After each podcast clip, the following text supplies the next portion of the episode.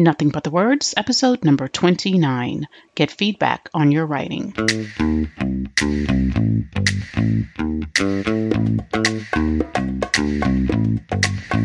Welcome to Nothing But the Words, the podcast that gives you everything you need to know to write a phenomenal book.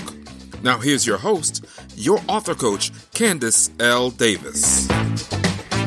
Hey there, and welcome to Nothing But the Words. I'm your author coach, Candice L. Davis. This week, I started working with a coaching client who has already written about 70% of her next book. She's already written a book before, this will be her second one. We have worked together in the past, and I really love working with her, so I was excited to hear from her again. She reached out for author coaching because she wants verification that she's on the right track.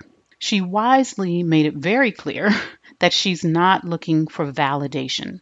She doesn't need validation from me. What she meant was that she doesn't need anyone, including me, to declare her and her book worthy. She doesn't need personal validation. She doesn't need professional validation. She knows her worth and she recognizes the value of her experience and her ideas. She just needs a professional to verify that the structure of her book is sound, the ideas flow, the concepts are well communicated, the stories are well told. That attitude, a willingness to learn and grow, is what makes it I will say easy. Maybe for her it's not easy, but she makes it look easy. It's what makes it easy for her to receive constructive feedback and apply it to her book. Now, if you're publishing with a traditional publisher, you will be assigned an editor, and that editor is going to give you feedback on your book. Believe me, the publisher is invested in your book being a success. Any publisher who gives you an advance on your book is gambling on the idea that your book will sell, that readers will want it, that it will make them money. And so their editor is there to help you make the book the best it can be. And I'm not talking about um, the copy editor, which is also going to be an important part of the process. The book editor assigned to your book typically the person who purchases your book is going to give you feedback on what you produce. And that's a great thing. If you work with a great editor, there's nothing like it. It's just a really wonderful process because you have someone who's on your team and really there to help you make your book the best it can be. But if you're self publishing, how do you get feedback on your work? What should you do with the feedback you get. It didn't come from someone who's invested in your book necessarily, right? So, what should you do with it? And how do you know what feedback, especially of the constructive variety, to take seriously and apply, and what to sort of just disregard and discard?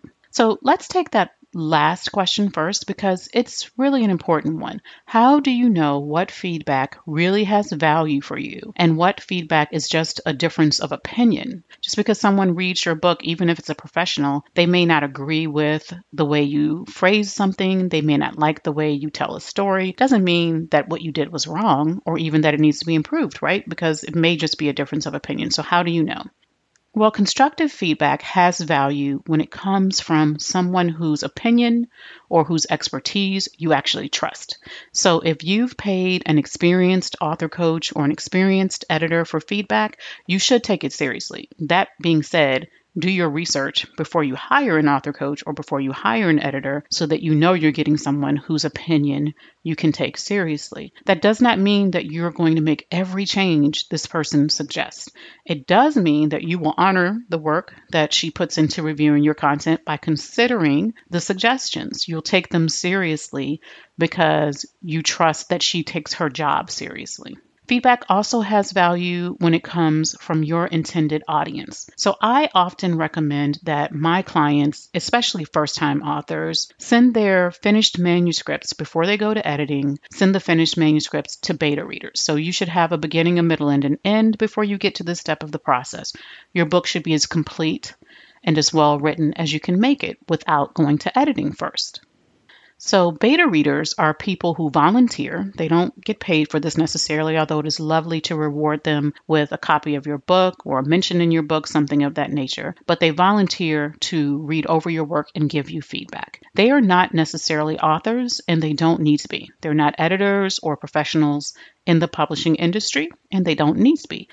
They are people in your intended audience the people who you would want to read your book. They can give you their response to your book from the point of view of the people you want to sell your book to.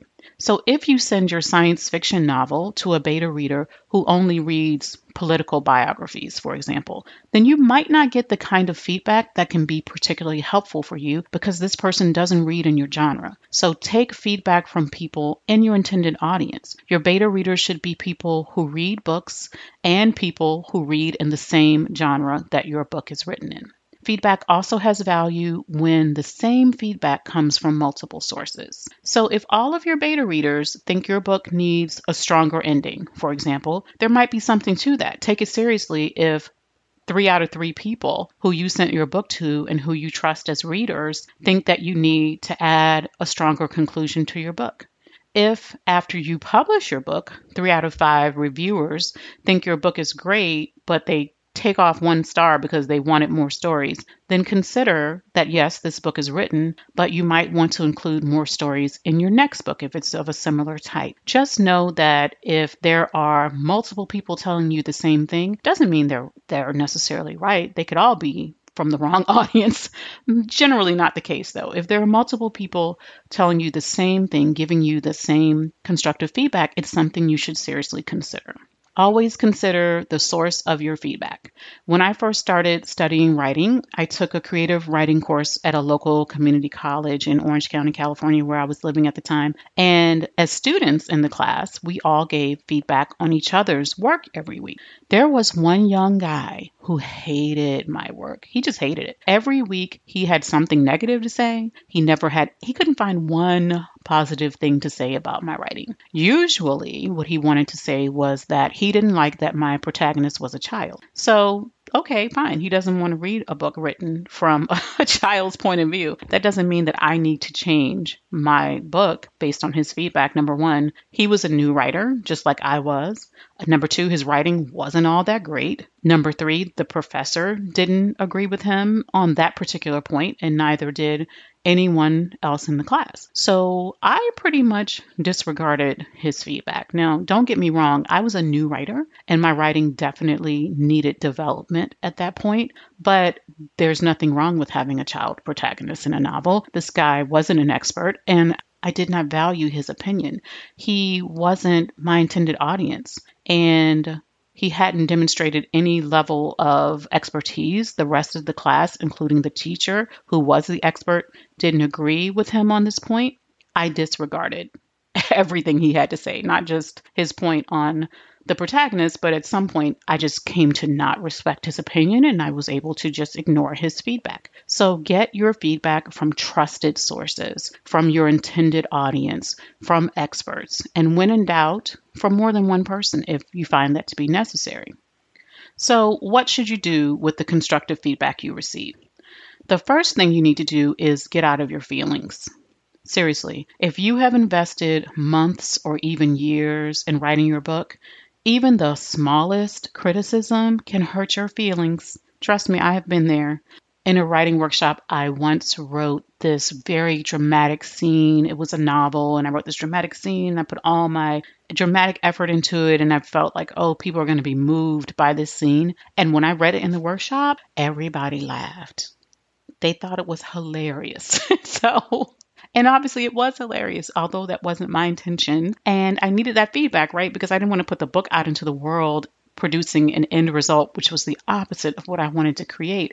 But it did hurt my feelings when I initially got that feedback. It's like someone telling you your newborn baby looks like a little old man and she's a girl. It hurts your feelings. So let it hurt and then take a step back. If you trust the source, you still need to assess the feedback.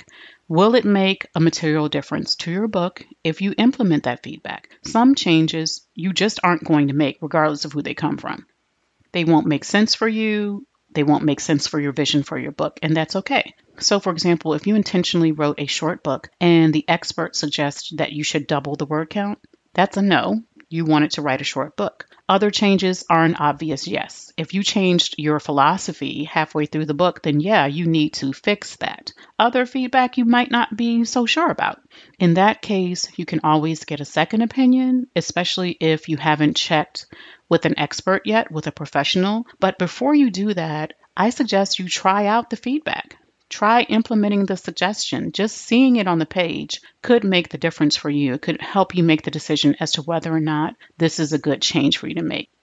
Finally, let's tackle the question I started with. As a self published author, how can you get feedback on your writing? Well, I absolutely recommend author coaching. You won't be surprised to hear. It's what I do, and I do it because I really believe in it. It's a great way to get feedback as you're writing your book. I also offer content review, so you can get feedback on your entire manuscript if you've already finished writing it. You can find out more about my one on one coaching and review services at candiceldavis.com forward slash author services.